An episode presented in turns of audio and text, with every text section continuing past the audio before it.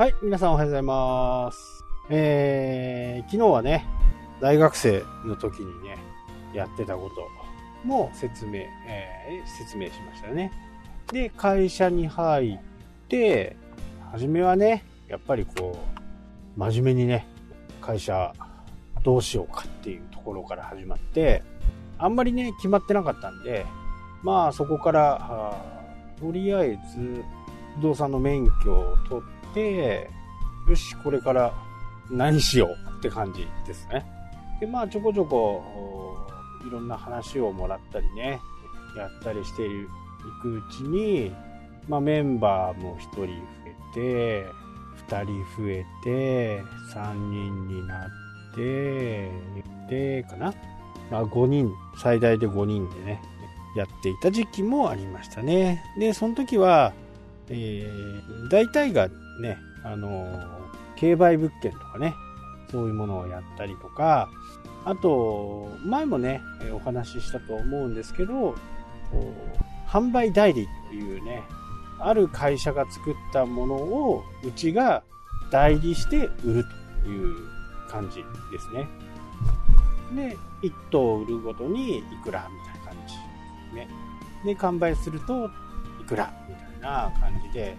そうやってやってましたね。まあ、おかげさんでね、そこそこ、こう、まあ、食べることには困らないくらいのね、えーものにはなりましたけどね。で、そこ、それが終わってからかな、あ競売物件とかね、手掛けるようになってね。ただやっぱり、どうしてもそういう売買とか競売とかそういったものってこう相手があるもんだから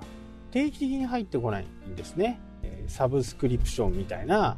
ものでこう定期的に入ってくるものっていうのはやっぱりこう昔からいいわけですよね。どんなにこうまあこんな COVID みたいな感じになればね話は別で家賃の、うんこういうオーナーとかね、え賃貸オーナーっていうのはちょっと今やり玉に当た当たってますけど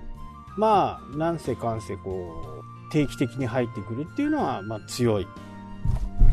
まあそういう風な形でね、えーなんかいろいろやんなきゃダメかなと思ってた時にですね、えーその会社をやって3 2年ぐらいでね、自社物件を持つことを決めて、そこでね、いろいろ探して、いい物件が手に入って、そこを拠点にね、え動かしていったわけなんですけど、上が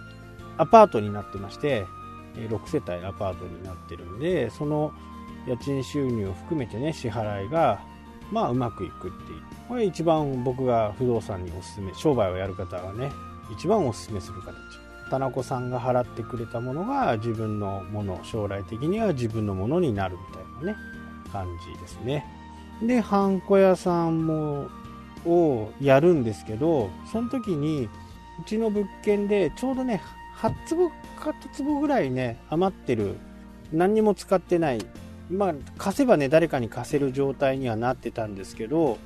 まあ、駐車場とかね、えーもう自分で使いたいっていう思いがあったんで、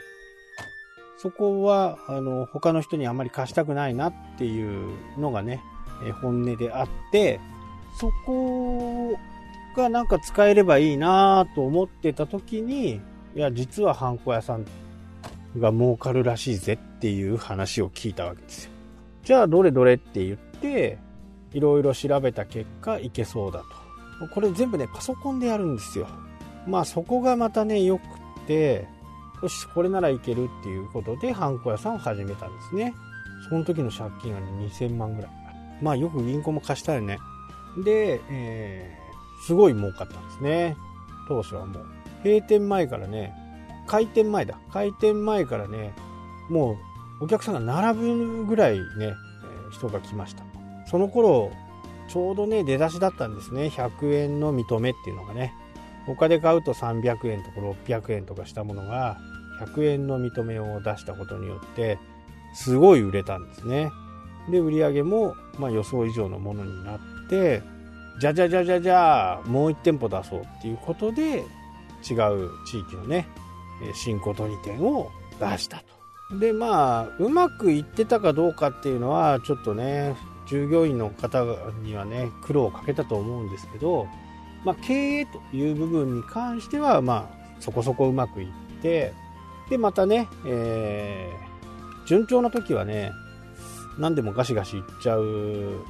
感じ。今だといかないと思うんですけどね。昔はイケイケだった感じがあってその時に知り合った人がねパスタが儲かるぜっていう話で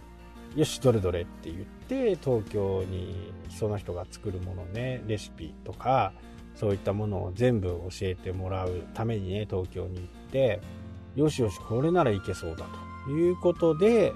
えー、札幌にねあれ蕎麦屋も蕎麦屋さんもあるんだよ蕎麦屋さんは僕がお金を出して友達がやって失敗だったっていうね。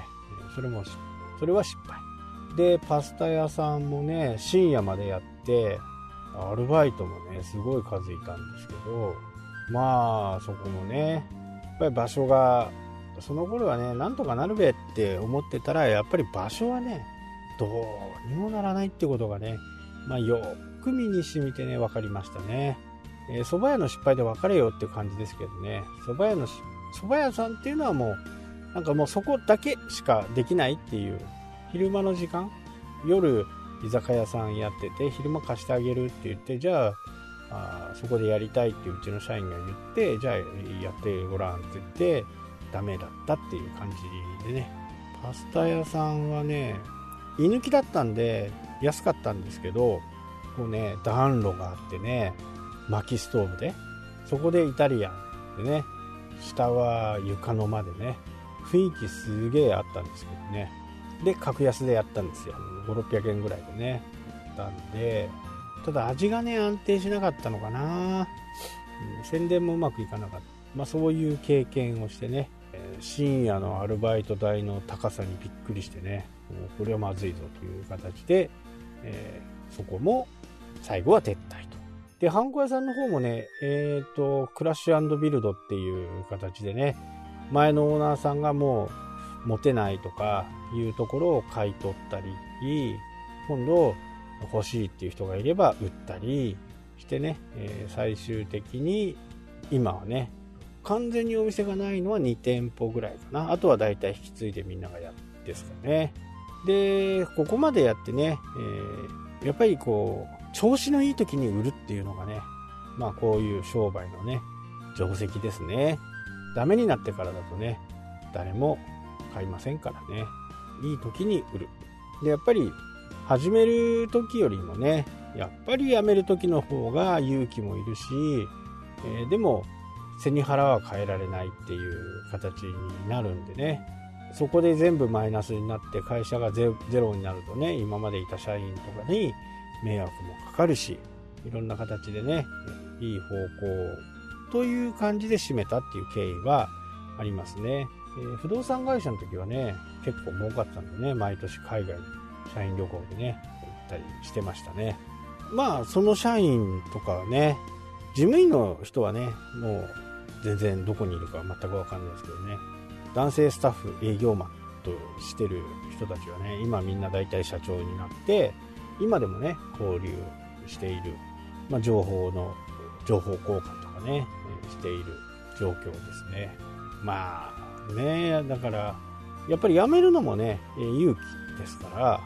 で辞めた後にねなんかこう周りからどう思われるんだろうとかそんなことを一切考えなくてもいいですね。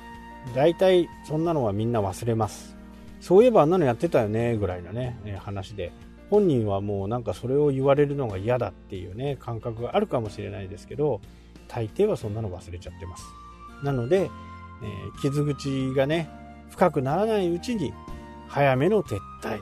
閉じこもりみたいなね、えー、感じにした方がいいかなというふうに思います。その方がお金もかかんないですしね、えー、それらについてね少しもう少し話したいことがあるんで次回お話しいたします。はい、というわけで、この辺で終わりたいと思います。それではまた。したっけ？